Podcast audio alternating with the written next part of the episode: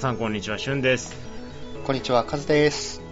はい、映画中和ぐり第65回というコーナーなんですけども、はい。なんか、最近ちょっとね、思うんですけど、映画の料金ってなんかちょっと高くなってますね。あ、なんか東宝とか値上げしたんですよね、確か。うん。なんか昔ってさ、レイトショーって1000円じゃなかった？ああ、そう言われればそうだったかもしれない、確かに。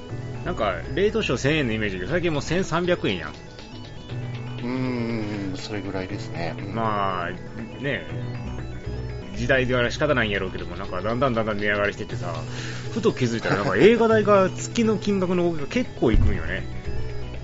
あ、いきますね。高くうん安くはないですね。特に最近あの IMAX とかさ、うんうん。あんま見えへんけどう 4DX とかも出てきてさ、単価が高い映画が増えてくるとさ、なんかパッと見たときに、あれ？みたいな、今日一日本しか見てへんのに5000円近く減ってるんですけど、みたいな。ああ、IMAX とかね、挟むとね、そうですね。うん。する。結構なんか、なんか考えると恐ろしいよね。映画2本見て、5000円かかってるって。ふと気づくんよね。結構やばくねって。そうですね。確かに。うん。高い。安くはない、本当に。でもやっぱ 3D とかでね、興行収入が上がってきてるっていうのはあるんやろうけども。いや、財布には優しくなくなってきてるよね。そうですね。まあ、月4本見たらね、下手したら1万いく場合も。うん。いや、だって、月4本で済めばいいけどさ、うんうん。年間、まあ俺、一時は100本ぐらい見てたわけで、そうですね。そう考えると20万近く映画で使ってるわけよね。車検より高いみたいな。そうよね。なんかそう考えると、結構贅沢な娯楽なんかもなって思ってしまうよな、映画って。まあねね、2時間前後の時間で1800円払ってるってことは、なんか、まあ、結。婚して金銭感覚が狂ったのか、狂ったというか正常になったのかなんなのか。うんうんうんうんうん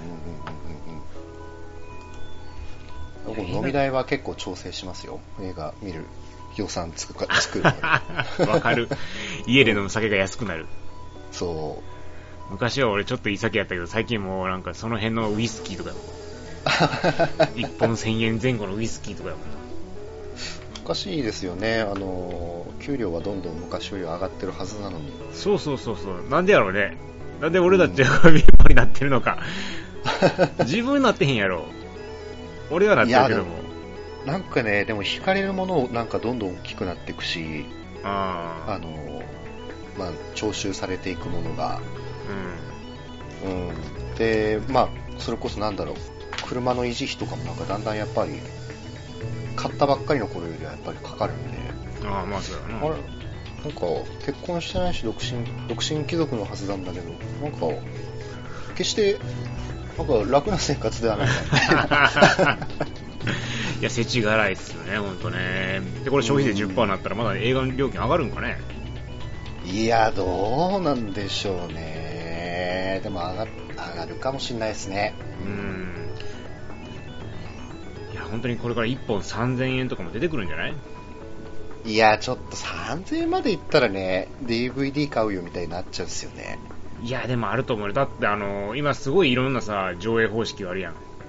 うんうんうん、うん。4DX の 3D なんてだって、2900円やあ、そんなするんでしたっけ、今？するするする。まあな、あんだけう椅子動かして、しかも座席数も少ないから、まあしゃあないんやろうけど。まあね、うんうんうんうん。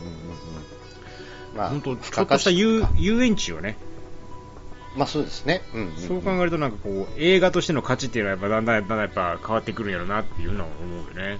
うーん。飯食いながら映画を見るとかも出てくるわけやし。あ、なんかありましたね。なんかで読んだな。あるある。博多にはね、ダイニングっていうのが。うん。プレミアムダイニング。はははプレミアムダイニングシネマっていうのがあって、へー。飯食いながら映画が見れるっていうんだけど、さすがに俺やったことないねんだけど、うーん。な面白いのこれっていう。えどうなんでしょう？なんか特別な感じなんですかね？本当に映画館とはちょっと違うような。あのね、普通にテーブルがついてて、で、そのチケット買うと、そのドリンクフード券みたいなのがついてくるんよ。で、それでオーダーできるし、上映中もその追加でオーダーとかもできるわけ。あー映画館の飯か。うまいのかな？いや、うまないやろ。やう。まないやろ。絶対レンジでチンやろ、そんなん。ああ、今これちょっと写真見てる感じは、うーん。うんこれ見終わった後食いに行った方が良さそうですね。そうやね。絶対、でも、なんやろな、映画見ながら飯食いたいんかな。結構さ、今ちょっとパッとライオンキングのさ、ダイニングシネマのその席を見たんやけど、結構埋まってるんよね。へなんやろ、意外とみんな飯食いたいんかなって。ー。映画館でね、なんかライブとかはありますけどね。もう、いや、すごい。だまず普通にまずチケット代プラス1000円かかるから。うんうんうんうん。で、そのいい席、ソファーみたいな席やったらプラス2000円なのね。あーえーまあそうなんだ。あ、うん席の場所もによ、席の場所によってか。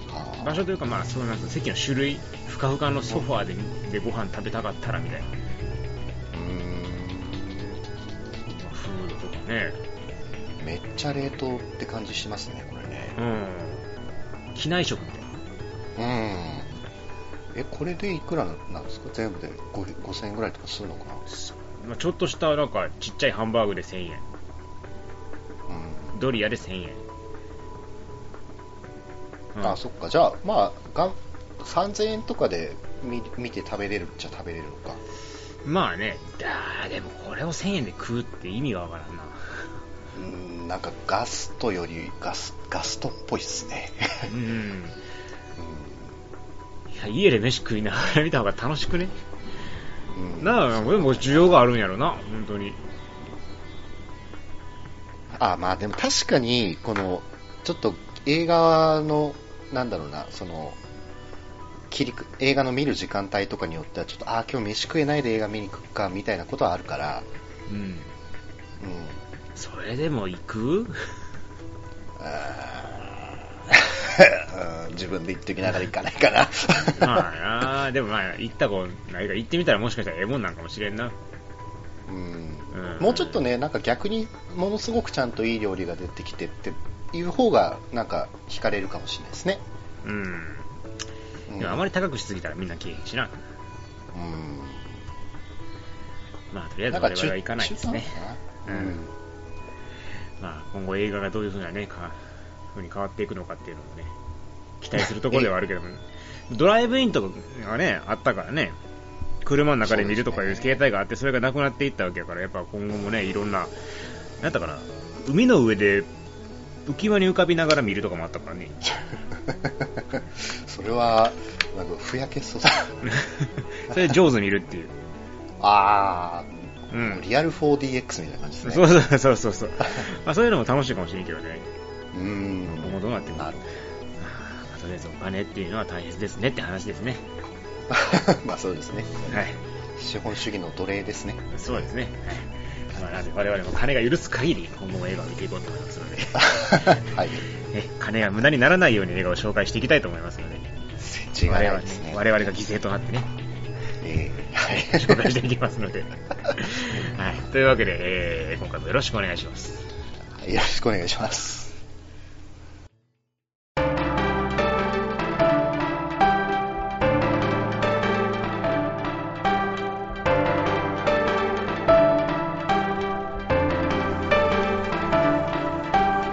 はい、それでは今話題の映画を1本紹介ということで、しゅんさんお願いします。はい。えー今回紹介するのはですね、今更ですが、アラジンを紹介しようと思います。はい。はい。えー本作ね、あの、日本でも大ヒットを記録していまして、まあ興行収入が110億円ぐらい突破したということで、えーまあ、なんとね、あの、アベンジャーズでコナンを抜いて現状1位ということになっております。えーはい。で、まあ、本当に多くの人が見てるこの映画なんですけども、あの、本作はですね、あの、映画ファンの間ではあまり期待はされてなかった作品かなと思うんですよね。というのも、あの、主主要キャラクターであるジーニーを演じるのがウィル・スミスということで、えーあのそのビジュアルが公開された時にですね、えーただの青いウィル・スミスじゃねえかと、えーみんながね、馬鹿にして笑ったのを覚えておりますよ。はい。えー、あのウィル・スミスといえばですね映画ファンの間であまりいい評判がなくてですねというのも、まあ、よく言えばセルフプロデュースに長けた俳優なんですけども悪く言うと、まあ、映画の私物化をしてしまう俳優としてまあ噂されていると。要するに、まあ、出る映画出る映画ウィル・スミスかっこいいを目指していると言えてるかなと、うん、まあ、そういう感じの人なわけなんですよ。うんなので、まあ、今回ね、そのアラジンに関しても原作にあったジーニーのキャラクターを十二分に表現できているのか心配になったわけなんですね。はい。はい、で、しかも加えて言うならば、これ個人的な意見なんですけど、最近のね、ディズニー映画の実写化っていうのはね、あまりいい作品がなかったかなと思うわけです。うん、あのね、パイレーツ・オブ・カリビアンとかジャングル・ブックとか面白かったですけど、まあ、それ以外にね、うん、マレフィセントとかアリス・イン・ワンダーランドとかくるみ割り人形とかシンデレラとか、まあ、この辺は個人的にあんまり楽しくなかったわけですね。えー、なんでかっていうと原作のアニメをその現代の CG で美しく表現したということ以上の功績が映画になかったわけなんですよ、うんうんうん、要するに、まあ、リメイクする意味がない。かなと、なのでそんなことが続いてたので、まあ、今回のアラジンに関しても期待せずに見たんですけどこれがね、まあ、非常に素晴らしくて、えー、もうリメイクのお手本といっても過言ではない、えー、まあ、そういった仕上がりになってたんですよね。なので、このアラジンはですね、まあ、コアな映画ファンほど避けているんじゃないかと思われるので、その魅力をですね、まあ、お話しできればなというふうに考えております。はい。えではですね、まずあの元のアラジンですね、92年のアニメ映画の方に話,、えー、話をしますと、元はロン・クレメントとジョン・マスカーという2人の監督で作られた映画なんですね。千夜一夜物語を原作としたあのディズニールネサンスを代表する一作となっているわけなんですけど、このディズニールネサンスって何かっていうと、1980年代ぐらいディズニーっていうのはすごい低迷期だったんですが、あの、89年以降ですね、ロジャーラビットとか人魚姫を皮切りに、次々とヒット作を飛ばしていった、まあ、いわゆる90年代の黄金期のことなんですよね。うんうん、はい。で、アラジンもその中の一つで、主題歌もアカデミー賞の、えー、を受賞してますし、まあ、とにかくビデオがめちゃめちゃ売れたと。かなりの数のビデオが売れたらしくて、もう、2700万本だったかな。へえ、すごい、ね、ちょっと詳しい数忘れましたけども、とにかくすげえ数のビデオが売れたということで、まあ、当時としては大ヒットを記録した映画だったわけです。で、えー、内容はもうご存知と思いますけども、貧困層だったずっとのアラジンがですね、魔法のランプを手に入れて、その魔人であるジーニーの力を借りつつ、王女のジャスミンと恋に落ちると、まあ、そういったお話なんですね。あのそれまでのディズニーの作品の中では珍しく男性を主人公とした恋愛ストーリーという風になってるわけです。うん、はい。で、本作はとにかくね、このジーニーをはじめとしたキャラクターの見どころがあったわけなんですね。ね、その魅力とともにあのコメディと幻想を織り交ぜたようなミュージカルシーンがあってこの2つが、まあえー、魅力としてあったわけです。いやなので、まあ、これをリメイクする場合はですねキャラクターとミュージカルの魅力っていうのは絶対に超えなければならないハードルとして存在しているというわけですね。うん、はいで、えー、その高い壁をですね用意された上で実写化に挑んだのがガイ・リッチー監督。はいガイ・リッチーといえばですね、シャーロック・ホームズとかスナッチとかで有名な監督で、個人的にはね、あの好きな監督の一人なんですよ。うん、とにかくあの独特な絵作りができる人かなと思ってて、シャーロック・ホームズとかはね、私大好きな映画なんですけど、あの灰色がかったロンドンの街並みを見事に作り出すだけじゃなくて、アクションシーンに関してもスピード感とともに独自性を持った映像で観客を魅了してくれたかなというふうに私は思っています。で、えー、その時のプロデューサーであったダン・リンっていう人がいるんですけども、その人と再度タッグを組んで、今回、アラジン挑んだというわけなんですね。で、出演者に関しては、ウィル・スミスという超有名どころに加えて、えー、主役がですね、カナダ人の若手俳優、えー、メナ・マスードさんジャスミンではですね、えー、もともと歌手でもあったナオミ・スコットさんが演じてると。まあ、両方とも若手の新進気鋭の俳優さんなんですけども、まあ、そこにビッグバジェットであるウィル・スミスをぶつけて、えー、まあ、一つの映画にしたというのが今回のアラジンなわけですね。うん、はい。えー、じゃあこのアラジン、えー、どういうお話かっていうと、内容はですね、もう原作とほぼ変わらないです。うん、ね、あのもう本当にアニメ通りのストーリーなんですけども、ただですね、冒頭のですね、シーンがですね、ちょっと変わってるんですね。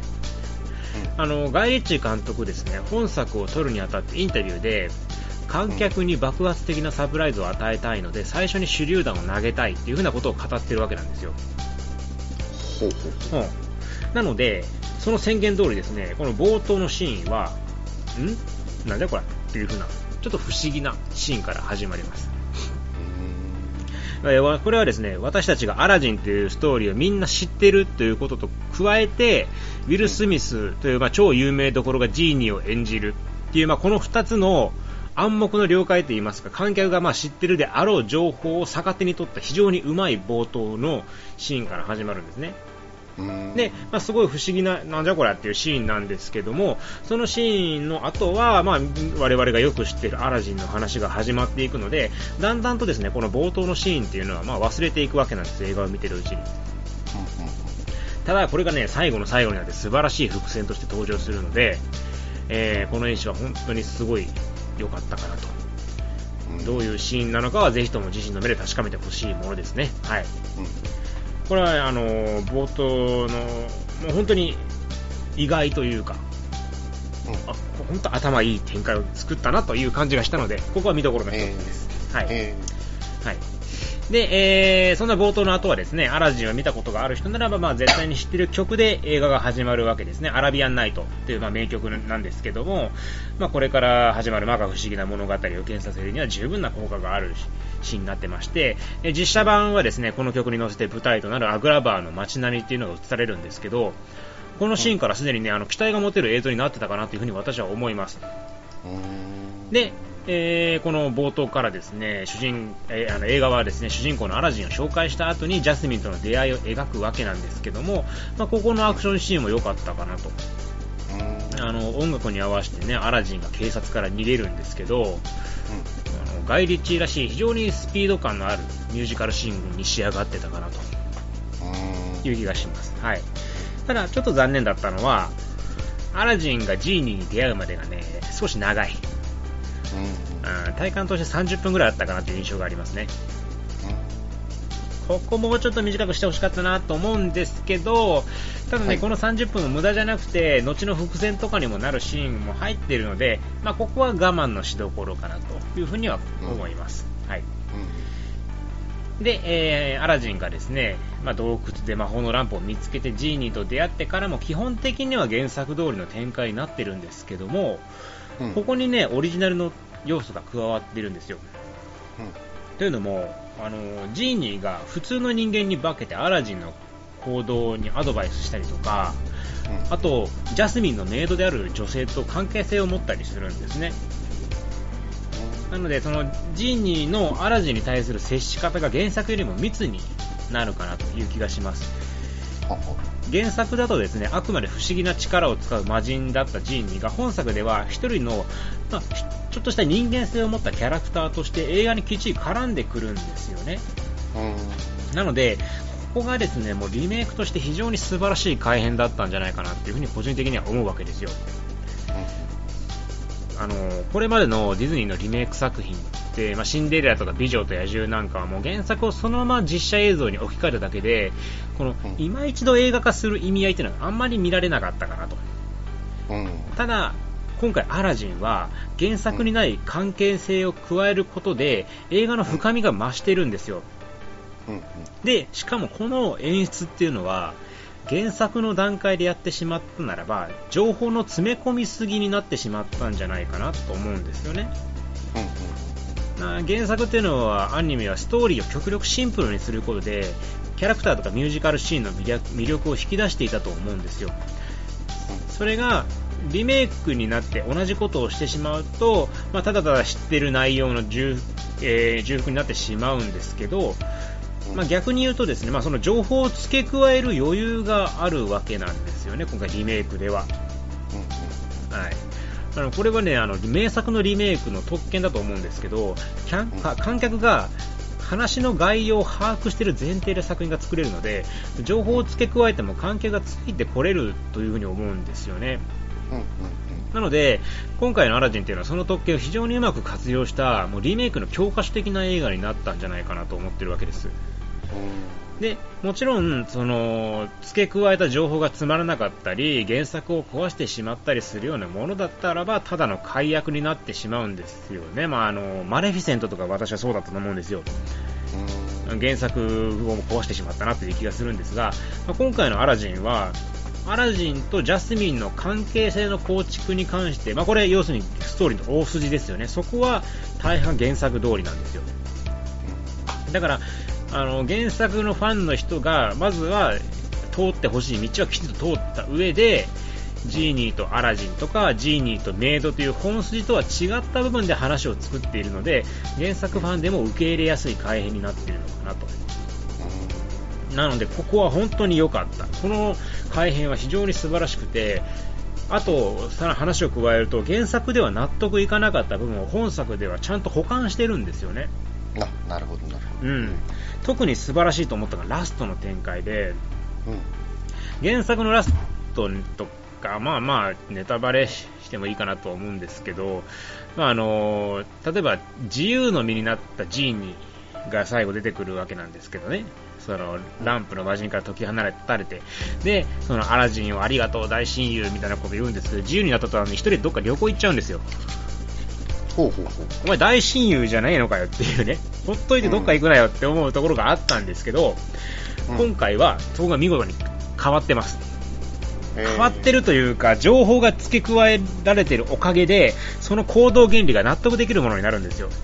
あなるほど。うん。他にもその悪役にジャファーっていうのが出てくるんですけど、そこの行動原理もちゃんと今回、原作ではちょ中途半端に説明不足だったところがちゃんと説明されてます。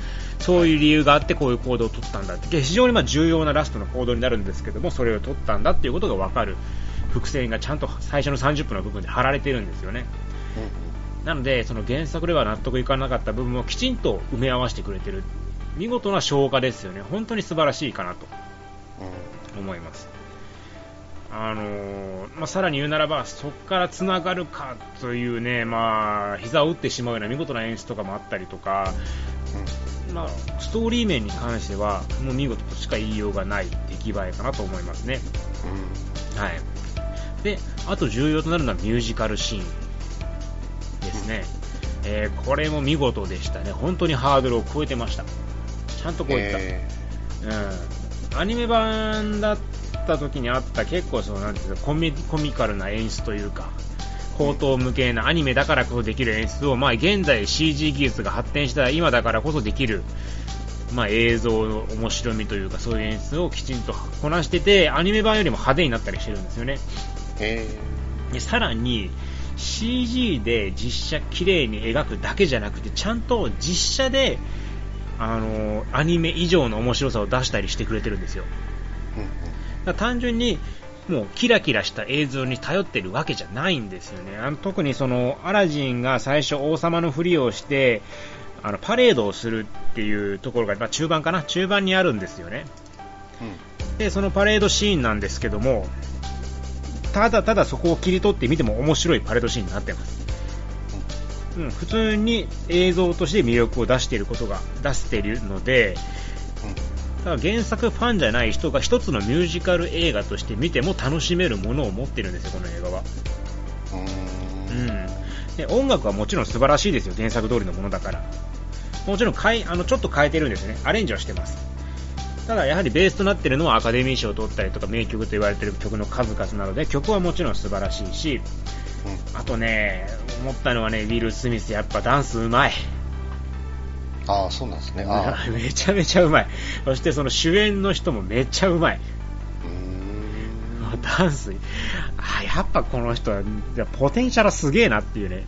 うん、特にあのエンドロールでダンスするんですけど、うん、弾くほどうまいっす。へー。弾くほどうまい。うますぎやろっていうね。だからね、なんつうんですか、あの、なんでこんなところでダンスしてんだよっていう風な感じがしないんですよ、もう。